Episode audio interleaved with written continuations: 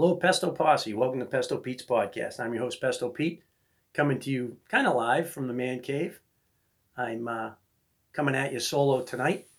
It's been about a month since my last podcast. I apologize for that. It's uh, really difficult to get people together and uh, to to button people down so that we can we can put together a, an hour long podcast. So I feel like I owe it to my listeners to get back to you within the month, and I'm a little a little beyond that at this point, but um, the pressure's kind of on. I have to admit, um, I do have a paid subscriber, which I didn't know you could do.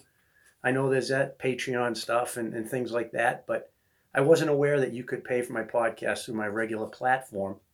And uh, I do have a paid subscriber, and I feel like not only do I owe it to my listeners, but I certainly owe it to my paid subscriber to bring content back since Kevin, you're paying for it. So thank you, Kevin.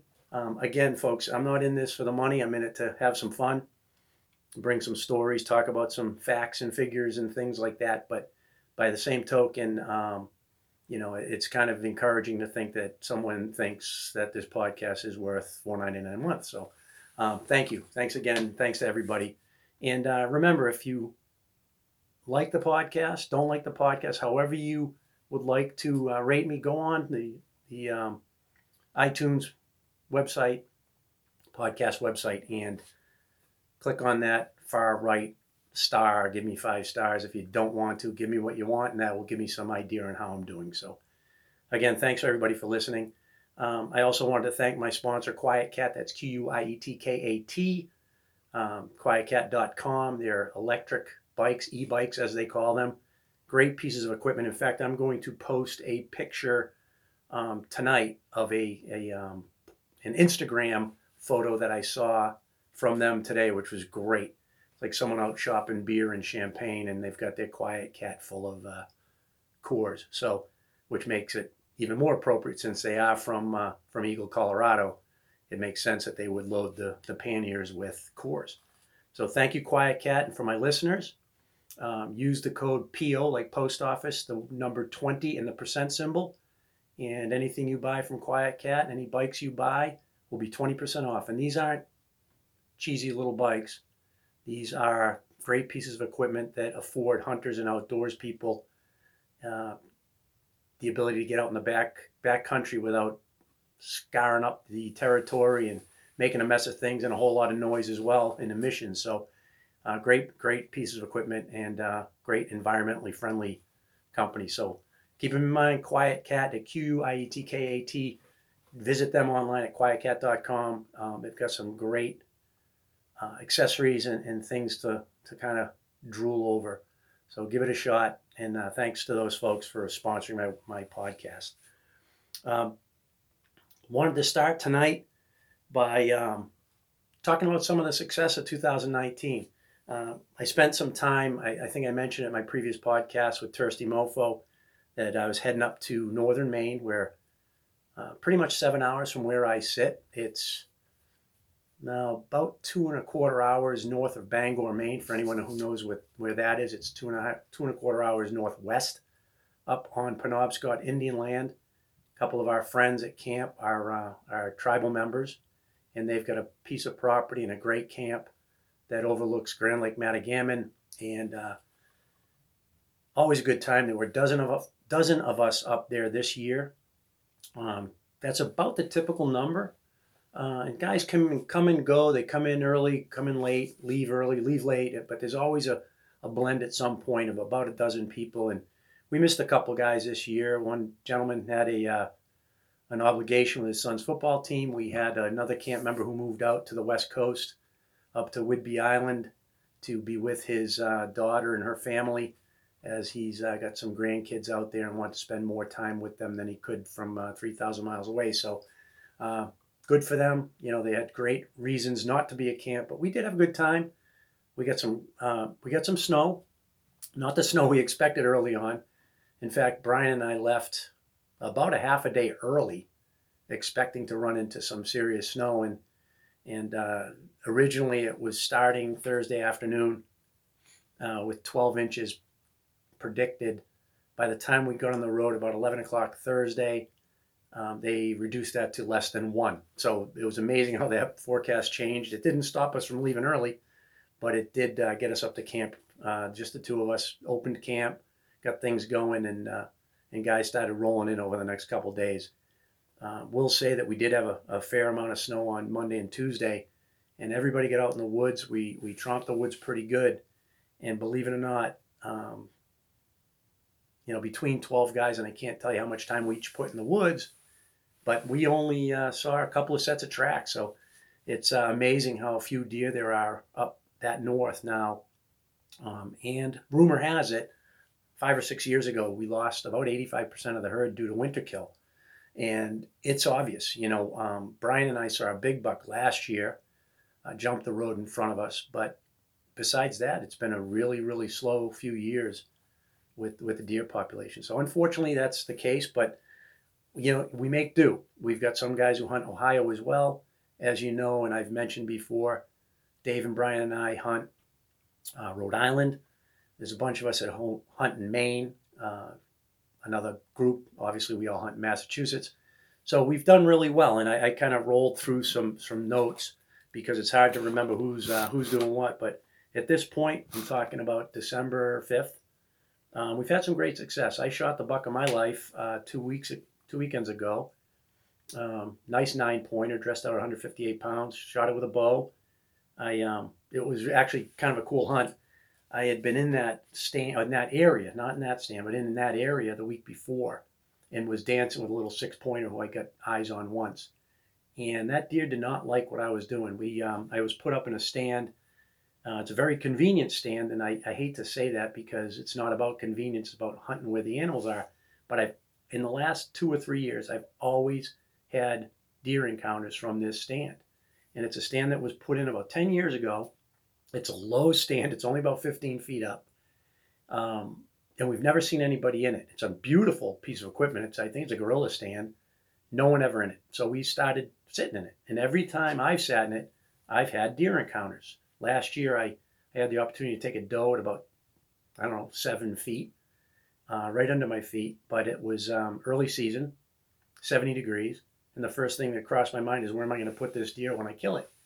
Um, the butcher was closed. It was close to seven o'clock at night, and uh, I couldn't think of where I was going to keep this deer so that the meat wouldn't spoil. So I passed on her, and again since then have had encounters every time I've been there. Most recently, three weeks ago, I was uh, sitting there, first thing in the morning, and uh, never saw the deer, but heard the deer blowing at me. It did not like what it saw. It didn't wind me because the wind was right in my face.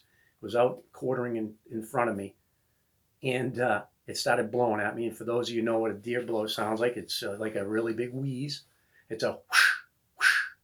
and this deer blew at me 15 times probably from that from that spot. So I gave up on. it. I tried grunting at it a little bit. I tried bleat calling. It didn't work. Didn't even get eyes on the deer. About an hour later, I was standing, turned my turned in my stand, facing behind me, and I'm looking up at the brush, and I'm picturing this deer's face. And of course, if you're a hunter and you know what it's like to be in the woods, everything looks like a deer to you, or whatever you're hunting. If you're hunting bears, it probably looks like a bear. If you're hunting elk, it probably looks like an elk. Well, this looked like a deer.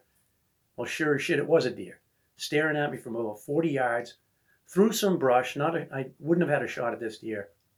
And I'm staring at it, and it turned and bounded and started blowing at me.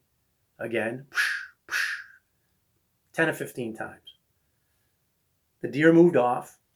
I gave up on it for a little bit. About an hour later, I see it quartering in front of me at about 45, 50 yards, and it's coming kind of around the perimeter of this open spot in the thicker brush.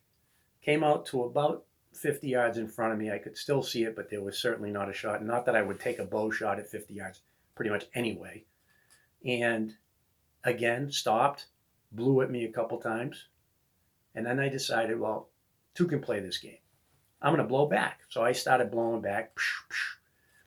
He, blow, he was blowing at me. He was a six pointer. Nice little rack. Not a, not a, probably not a wall hanger, but a, a nice, respectable deer. And it moved off, and that was that. So I said to myself, you know what I'm going to do? I'm going to come in here this afternoon with my climber, and I'm going to go out 60 yards 45 degrees from where I am into the thicker stuff. And I picked out a tree and I was going to come in with my climber and go in, you know, portable and get up there and be in his bedroom, be in there where, where he's going to walk through where he thinks he's safe.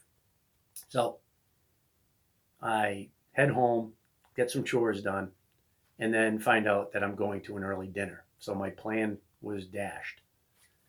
Well, I didn't give up on the plan. The next Saturday, I decided I'm going to go in there and do very, very much what I planned to do. And I went in a different angle than I normally would, so I wouldn't disturb that corner where that other stand was. So I came in from the other side a little bit. In hindsight, after the whole event, I remember putting on a deer drag with some doe estrus, and I was dragging that behind me. If anybody knows what a climbing stand is like, they're metal. You've got them on backpack straps on your back. And I'm coming through these woods and making just about as much noise as I could. On, by accident, of course, but could not keep it quiet. Dragging against brush, clicking against my boots, clinking against itself. So I come in, I go across what we call the phone line. There's a trail. I go over the phone line into the swamp, and I miraculously find my tree. Now, at this point, I'm about half an hour later than I wanted to be. I get in the get to the tree. I start strapping in the, the climber, and if anybody again knows what that's like, it's not the most quiet thing in the world. I get on the climber. I work my way up the tree. I lock in, and said to myself, "Okay, well, that's a waste of a morning. I'll I'll just get a nap." And the the climb I, I I hunt a, a Summit Viper which is a very very comfortable climbing uh, climbing stand. It's got uh, a seat that is on straps, so it kind of swings a little bit, and it's got a back pad that goes against the tree. It's super comfortable. So I say, you know what? For nothing else, I get a good nap in. So I settled in. I looked at my watch. It was ten minutes of seven. Uh, again, about a half an hour later than I wanted to be. So I'm sitting there, and about seven o'clock, uh, Dave Woody, who was about probably 10 miles away in Westboro. And Brian, who was about two miles away in Hopkinton. And I was in my stand. We sat, we do a text as infrequently as we can, uh, more so when we're bored. But about seven o'clock, the first text went out, who's seeing what? And we all came back with, with squirrel, squirrel, squirrel, right? We're all seeing squirrels. Actually, I saw the fastest red squirrel of my life. I, I looked down to see a squirrel and that little guy was moving 40, 50 miles an hour. I don't know where he was going, what he was looking at, but the fastest little red squirrel I've ever seen. So I figured he was going to spend some time around me that morning.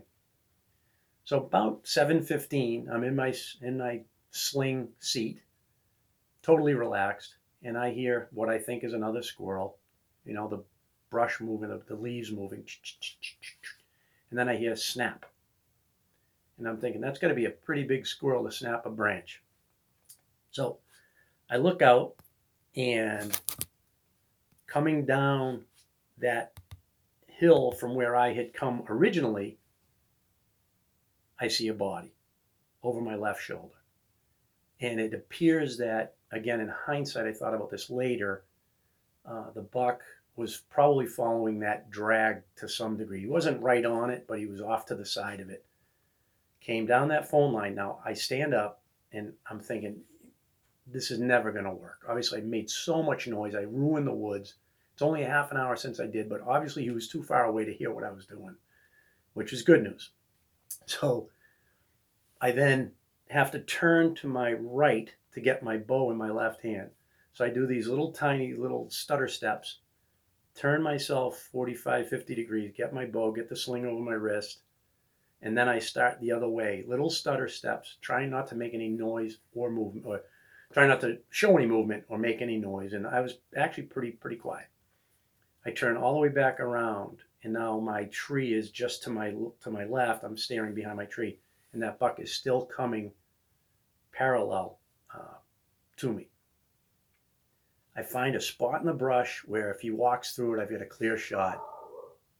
And sure enough, when that when that buck hit that spot, I drew, I released the arrow, and never realized how big his antlers were. I kind of kind of never looked at the antlers because I did not want to get buck fever. I did not want to get my hopes up. And when I shot, he either ducked the arrow or I hit a small branch because it was pretty thick brush.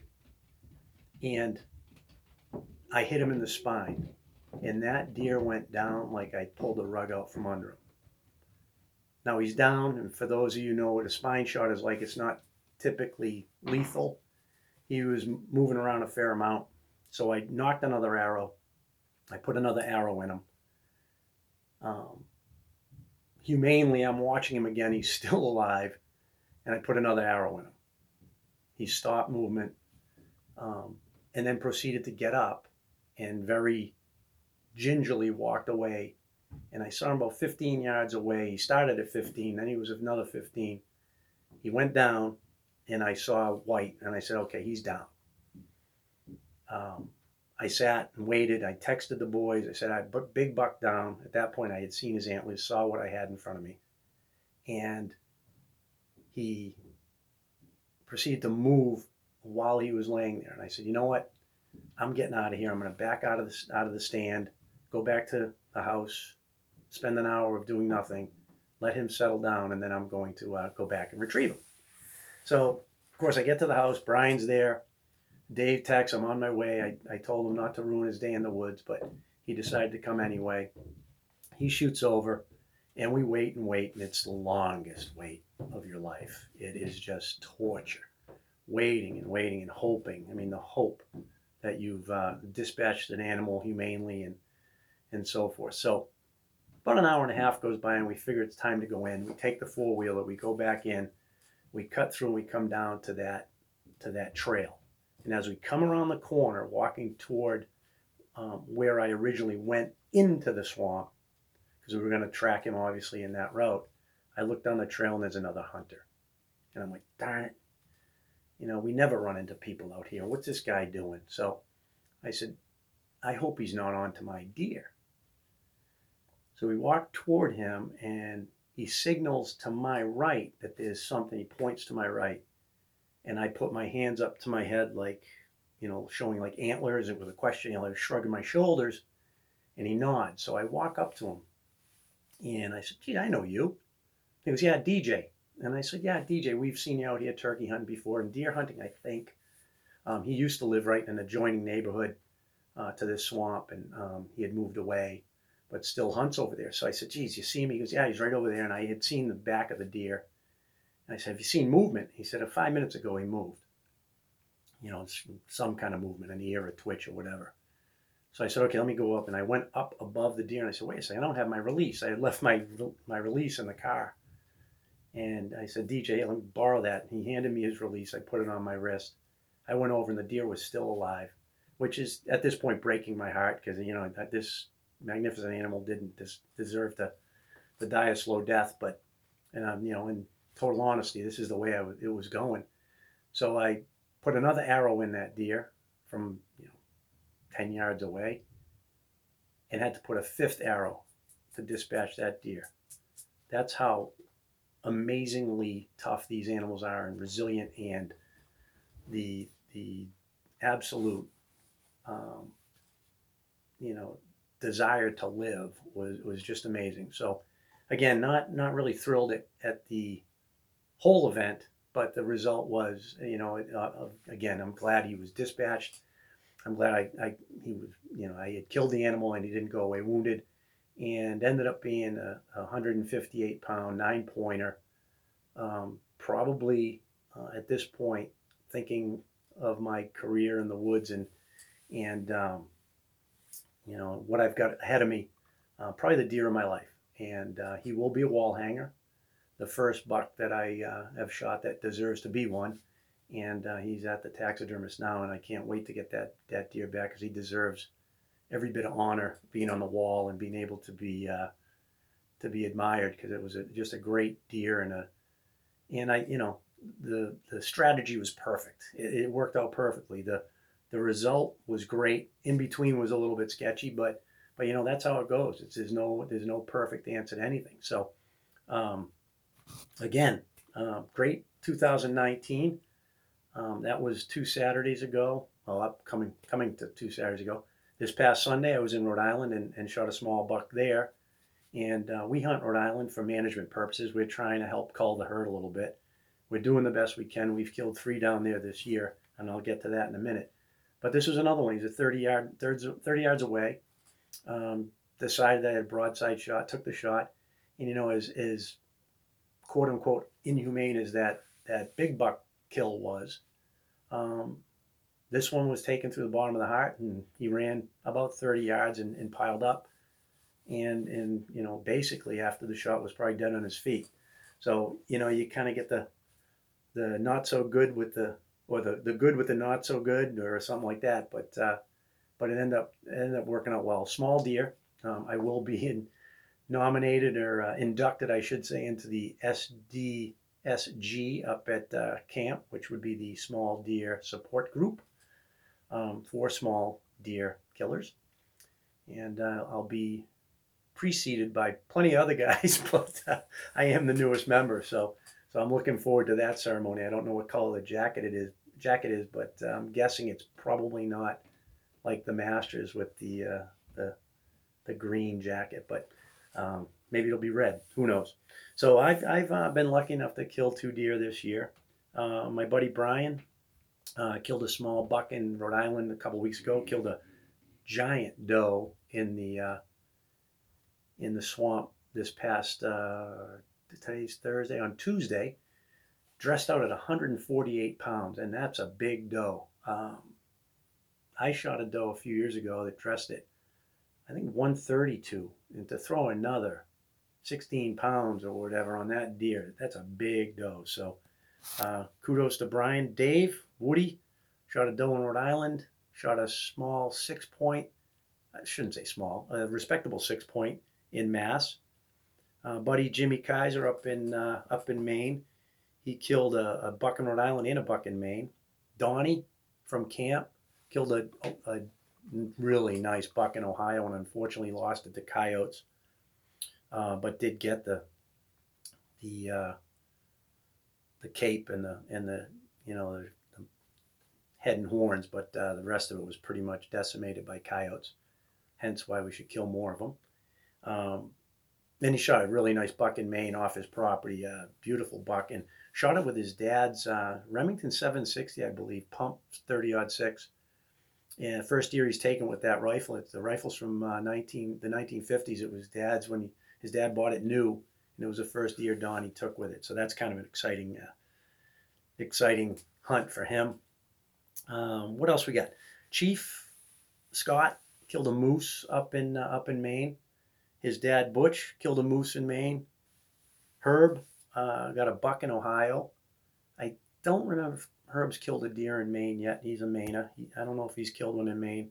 And then most recently, our friend Jack, Massachusetts guy, awesome guy, killed a. I've mentioned him in a previous episode. He killed a moose in uh, in Maine with a longbow at I think 27 yards. He was up with Brian and Chief up in uh, southeastern Alaska he shot a big doe uh, just yesterday. So we've had a good, uh, good successful 2019. We're doing our part on wildlife management, and um, you know, trying to trying to keep the herds down so that they remain healthy, and and uh, the folks who don't like running into them with their cars or getting Lyme disease or having their ornamental shrubs chewed to the chewed to the roots. Uh, we're just trying to help, and we get to eat them. So it's all good stuff. So again, successful 2019. Um, you know, we, we talk about um, all the things we like to do in the woods, and you know, it's not all about the killing. It's all about just being out there and enjoying wildlife and enjoying the, the cold air in your face and the early mornings and and uh, just all good stuff. So I don't know how many of you who are listening are hunters, but uh, if you are, I'm sure you've picked up on some of the, some of the emotion and, and uh, how much we appreciate what we do. And uh, we, are going to keep doing it as long as we can. We talk about that. We, we hang tree stands, we throw up ladder stands, and at some point we're just going to have to shoot out of uh, ground blinds and hire people to drag these things out of the woods because, you know, they don't have to be 200 pounds to give you give you fits when you're trying to get them over a blowdown or, or through a, a, gully it's uh, it's a lot of work, and you know as you get older, you just start feeling it more and more. So, you know, at some point we will make that uh, that step to gentleman hunting when we bring in a bring in a staff to help us out. I guess we're gonna have to do something like that. But um, excuse the page turning. Um, one thing I wanted to talk about, I just talked about stands, and we've got some stands in the swamp, and we've really learned a lot over the last few years. And I think I've mentioned this in previous podcasts, but you know the safety factor is so important. Dave sent out a uh, a little story recently of a guy who fell out of his tree stand, and he's had you know had to have six or eight surgeries, and may never be the same. I talked about that young kid I knew who fell out of his stand and ended up with amnesia, and luckily was found in the woods by another hunter, and uh, you know recovered, but could easily have broken his back and you know and and not you know, not lived a very very fruitful life. But um, you know we've adopted several things now that that have helped us be more safe and certainly wearing a, a real harness, not a rope around your waist, is important. I wear a muddy. Hanging right there to my right. Um, to be strapped in is important, you know, and to be in your tree, you just never know what can happen. And most falls don't happen when you're in your stand, but when you're climbing in or climbing down. Um, speaking of climbing in, we use um, on on ladder stands. We typically don't use um, the lifelines. These are these ropes that attach on the bottom of the tree and at the top of the tree, and you you link into them through a prusik knot and slide your way up and slide your way down. The prusik knot is a loose knot, but the minute it gets tension, it locks tight. And that's something that's that we've put on all our stands that require steps. And with steps, you know, we used to put in those those screw-in steps, which we found out are illegal in Massachusetts. It's not because they are um, dangerous to the tree, but because they're dangerous to someone falling. If you ever fell on one of those and you most people know what these are. They're a, a Z-shaped piece of metal that has a really tight, a really sharp screw end on one end. You screw that into the tree, and that becomes your step. You know, they're they're horrible. Um, if you fall into one, they're they're never even. You know, you put them in, you think you put them in every two feet, and you put one at two, one at two and a half, one at three and a half, and climbing in and out can be you know can be hazardous. So we pretty much now with with hang-on stands, we'll use the step systems where it's a section of steps that you strap to the tree. And that sounds easy too, but what makes it even easier is when you have your harness on, you strap in with a line uh, lineman strap. This is a strap that goes from a carabiner on one side of your harness to around the tree to the other side of your harness, and you lock in with another carabiner. So there's times when you can be on the tree and literally be hands free and be able to manipulate getting these steps on. And then it really helps a ton when you're up at the top of your steps and you start installing your tree stand. You can you can be up there without you know having one arm wrapped around a tree, hoping hoping for the best. So so think about all those things, folks. Um, the safety lines that you know that the that go up, the uh, lifelines. The beauty of those is when you're going up, after you've got it installed, you put it through a slip knot above your tree stand. It goes down to the ground. You attach it. When you get down, you, you fasten it to the bottom of the tree somehow on another piece, another tree or a root or something. The, the nice thing is as you're going up and you're up in your stand, you never unlock. That becomes your tree strap. So just um, you know they're not cheap they're for like 40 bucks a harness is like 100 bucks i mean they're getting less and less expensive believe it or not the carabiner is the most expensive thing they're like $30 for a carabiner but um, all that said and done so much less money than a paralyzation or a death. You know i don't know what a wheelchair costs or someone you know, spoon feeding you for the rest of your life but let me say it's so well worth the money and you know don't take that risk. It's so not worth it. So uh, you know, we talked about Rhode Island. Those stands down there, we pretty much have ladder stands.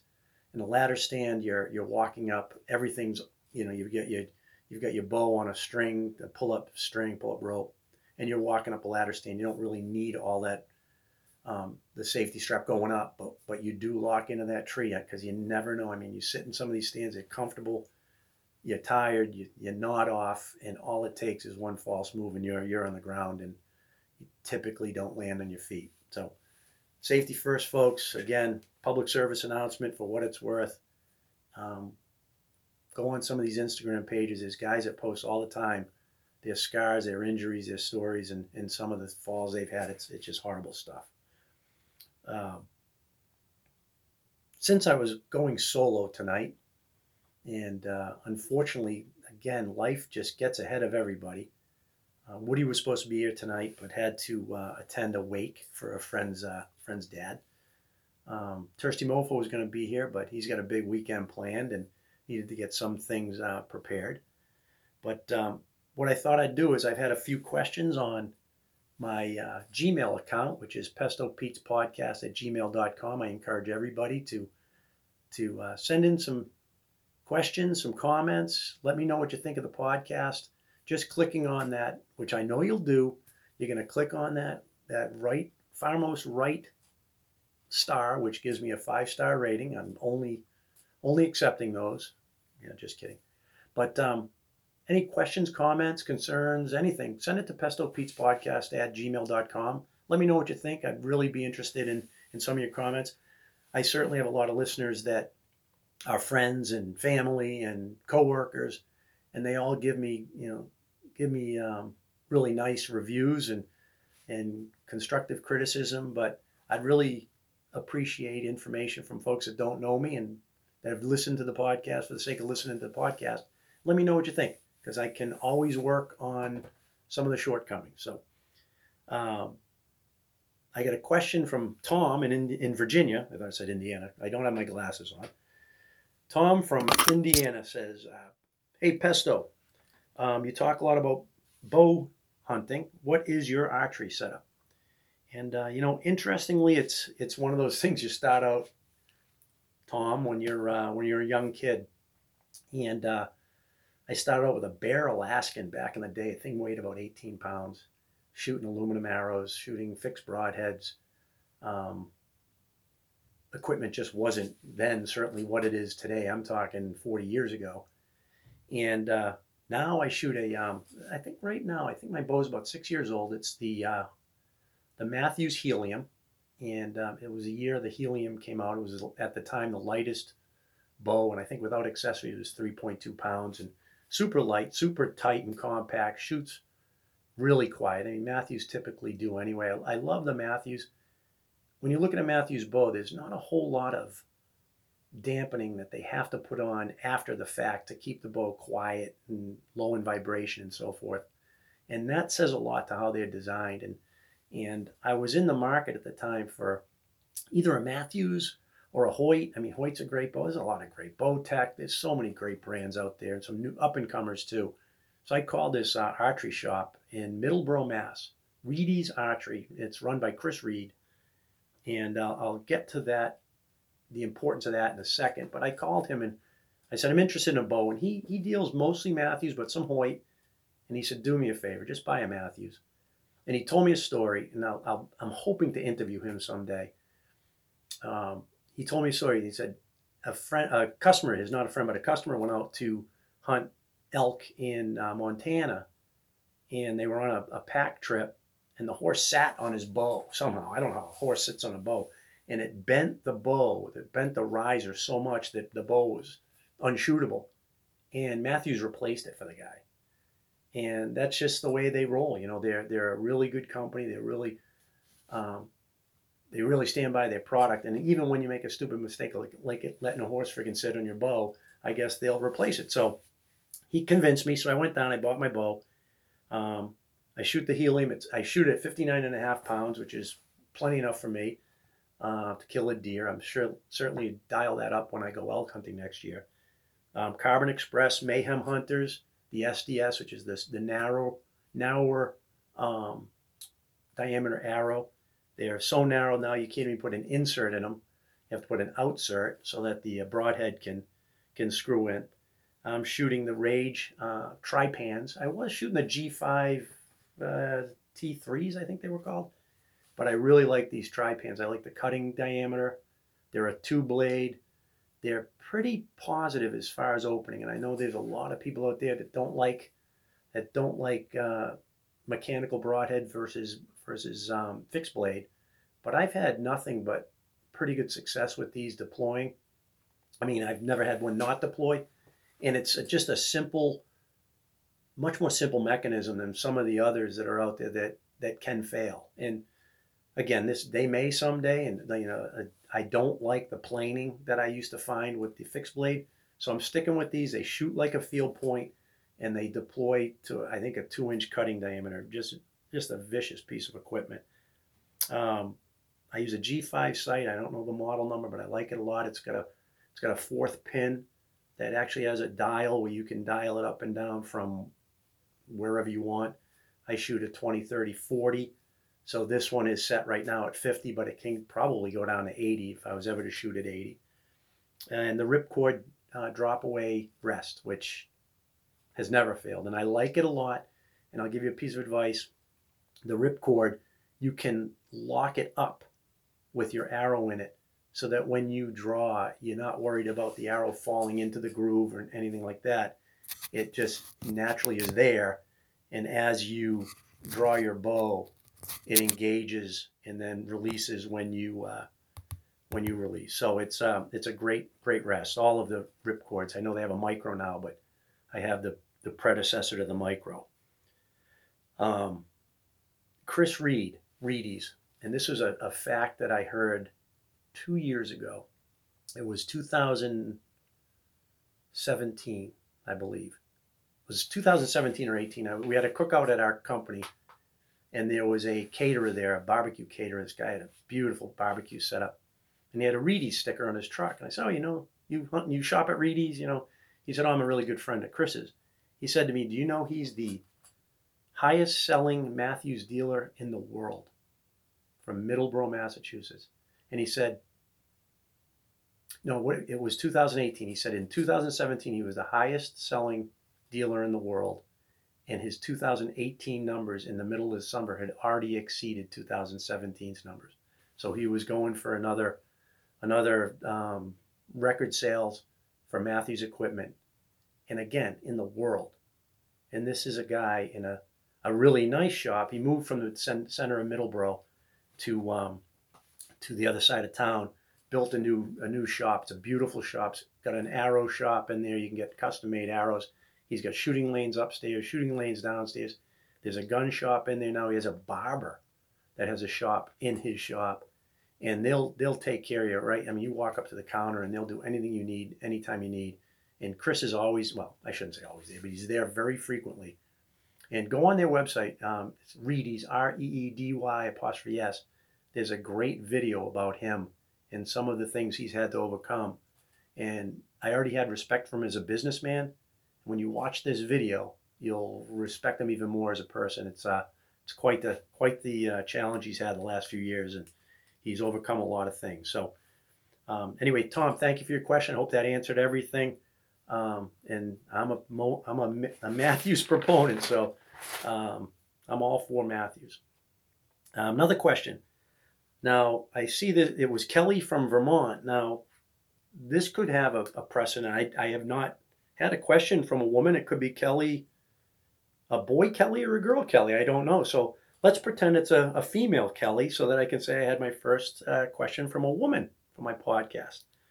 Um, it's an interesting question. I'm no I'm no expert on some of this stuff, but um, and I thought about this for a little bit, and I listened to a lot of other podcasts. Uh, I've mentioned it before, MeatEater and um, Cal's Week in Review and, and um, some of the other guys that are associated with the MeatEater group. And her question, Kelly's, was, uh, "What do you think the reason is for the hunter numbers dropping?"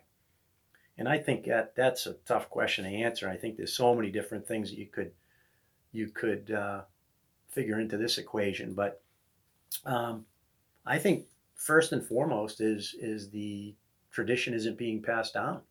I think we've lost a lot of uh, a lot of that tradition as people get more urbanized, people moving from the country to the city. Um, you know, I think about my own heritage, my own hunting heritage, and uh, you know, I, I came from a family, an immediate family with no hunters. Um, my mother's brother was a hunter, and my mother's dad was a, a hunter. And I say that my grandfather, and we called him Chucky. He didn't want to be known as a granddad. He never wanted to feel old, so we called him Chucky. My wife thinks that's very strange, but I don't. It seemed normal to me. And he, I remember him telling me as when I was a little kid, he killed a, a doe with a 410 shotgun with a slug eh, back in the day. And uh, I don't know that he shot anything else, but that was back in probably the 40s. Uh, my uncle Chuck was pretty pretty uh, respectable hunter up in New Hampshire. He killed a few bears, he killed some deer. Uh, but other than that, I haven't had a hunting heritage. Besides that, I remember my cousin getting me into some shooting when I was in my teens. But you know, besides uh, my family, it was just my friends. You know, I I met Woody formally in college. I knew him in high school, but uh, we were roommates in college, and we started hunting a lot up there, and, and really got the bug together. Um, our mutual friend Brian is a terrific hunter, and he's, you know, kind of melded us into into being who we are. Dave's is Woody is a super hunter. Brian's really successful. I'm holding my own, but uh, you know, it's uh, it's it's all about that, and I don't think a lot of these kids now have any of that in their immediate uh, families. You know, their dads come from the city or their dad's dad, and they've lost that tradition, the hunting tradition, and it's sad. Um, I think also with kids nowadays, there's there's several other factors. There's there's the immediate gratification thing. You know, who wants to put all that time in to maybe see a deer? You know, and and it's kind of sad. And and you know, when it comes to the the video game generation, and that's probably two generations old now. Um, there's just not the, that much desire to get up zero dark 30, get in the woods, freeze your butt off. You know, maybe see something. You know, I, I come out of the woods some days never seeing anything, and I'm the happiest guy in the world. But I can see how it can be frustrating and, you know, not so much fun. So um, I think there's a lot of that. I think we're losing, we're losing um, a lot of the hunting um, you know, with with encroachment. We're losing all the hunting land where you know they're building houses. I drive through my hometown, and I drove by a couple weeks ago and went by this spot and said, "Oh, that's where I killed my first pheasant." And you would not know there were ever woods there where you could kill a pheasant. It was one McMansion after the other up this hill, built right on power lines, no regard for anything. They just clear cut this spot about 15 years ago, and that's all it was. And uh, you know, we could keep saying that. I mean, there's areas where we hunt where you can't even be within legal distance of that and be in the woods anymore. So I think there's a lot of that, um, and just the know-how. Um, I know here in Massachusetts to get into a hunter safety course is brutal. You have to be have your finger over the button when they when they announce a course and hit enter to get that. And if you don't, you're going to miss out because there's just so few of them, and we don't have an online course here. And I will say that the former head of the uh, Mass Wildlife lives two doors down from Brian, and I tell him all the time. I say you got to put this online so kids can have the opportunity to get their license and get out in the woods and be mentored by folks like us that will, you know, get them uh, off their ass in front of video games and out in the woods enjoying nature and, and you know harvesting animals and having the thrill of eating a venison steak that you took yourself or, or your friend took or your you know whatever. You were there to help field dress.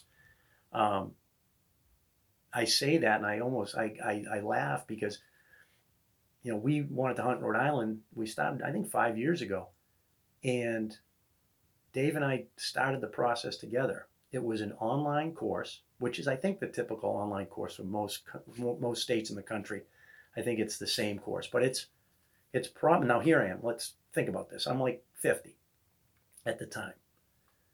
And I've got to take a 12 hour online course for something I've been doing for 30 years. More than 30 years, 35 years. So I set my laptop up in our living room while I painted.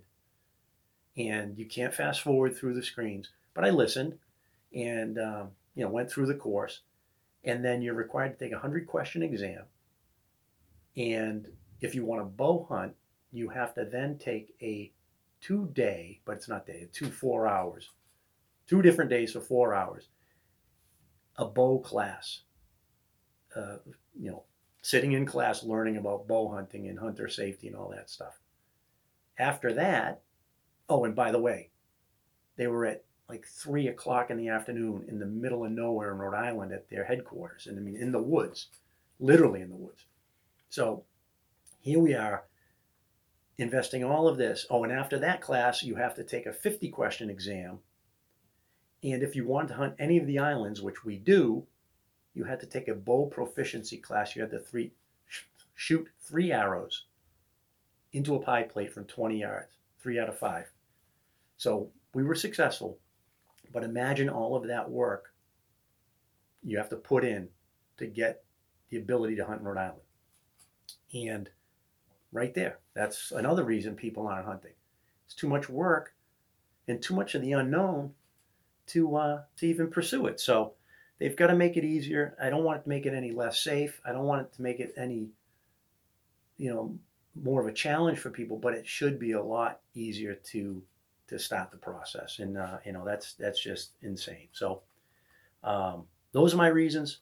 Land restrictions, tribal knowledge. You know, just the ability to get out there and do it. So, Kelly, whether you're a man or a woman, we're assuming you're a woman. Thank you for the question. We appreciate it.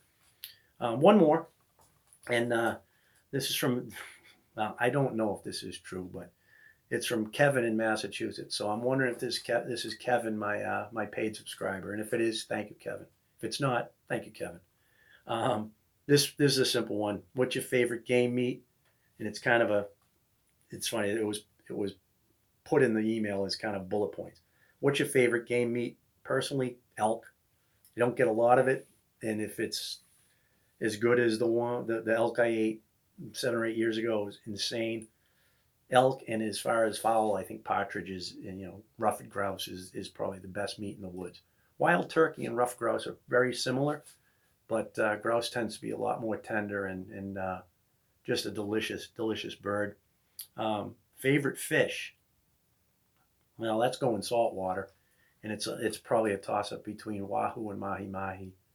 Um, maybe cobia in there too. I, I I wrenched a cobia out of the out of a reef a few years ago in uh. It was about 30 pounds, and we put it on the grill that night. And I'm going to tell you that was one delicious fish. So um, that's my that's my three choices for fish. And then then uh, favorite recipe. I love making moose stuffed peppers, venison stuffed peppers. I throw a little Velveeta in the middle of it for uh, for effect. Um, wild turkey spetzel which is uh, you know just pounded out really thin breadcrumbs panko with a gravy over um, over wide noodles, absolutely delicious. I made that dish for uh, for Woody and his cousin Chris down in Rhode Island. Uh, oh geez, opening opening weekend of uh, bow back in September. So that was uh, that was insane. And uh, and all I can say is be creative, Kevin. You know, um, we were up in camp and we had uh, turkey dinner, and Jimmy had made stuffing, and, and I had some extra moose sausage, Italian sausage, and I mixed it into that uh, stuffing, and I'm to tell you, it was a hit. It was unbelievable. So, um, those are my choices. Thank you, Kevin from Massachusetts. And uh, folks, if you have any questions or comments, again, pesto pete's podcast at gmail.com and uh, send in some info. I'd love to love to hear from you. Um, wanted to talk a little bit about uh, a milestone. Supposedly, we have a new record whitetail that was shot this week, uh, I believe in Ohio uh, or Oklahoma. I got to look that up. But um, we'll get into that next episode. Um, wanted to keep this relatively brief, and as I look at the clock, it's 48, well, 49 minutes. So just wanted to uh, keep it alive. Appreciate everybody listening. Uh, remember my sponsor, QuietKat, G U I T K A T quietkat.com. And if you use the code PO, like post office, 20% with the percent symbol, um, you get 20% off, which is which is pretty significant. And uh, to my friends at QuietKat, my friend Connor, thanks very much for uh, for the sponsorship. Um, next time, we will cover some other things. I've got a um, a podcast coming up. I'm still working on how I want to present it, but I will say with a tease uh, June 7th, 1996, um, was a day that changed my life. And I want to talk about it, but I just got to figure out how. So we will uh, we will leave with that tease. Thanks very much for listening. Appreciate all of that. Remember me on your likes or dislikes. Um, you can only go down to a one on a rating. So if it's lower than one, just email me at pestopetespodcast.com. Um, follow me on Instagram at Pesto Podcast. I like I said, I post a lot. I'd love to hear from you folks, and I I'm looking for people to follow. I'm hoping some people will follow me. I got a pretty good following at this point, but I'm always putting up interesting stuff, and uh, and uh, look forward to hearing from you. Remember, shoot straight, tight lines. We've got muzzleloader season here in Massachusetts. We're going out Saturday.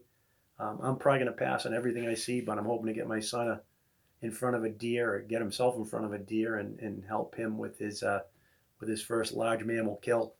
Um, again, thanks for listening. We'll be in touch soon. Take care.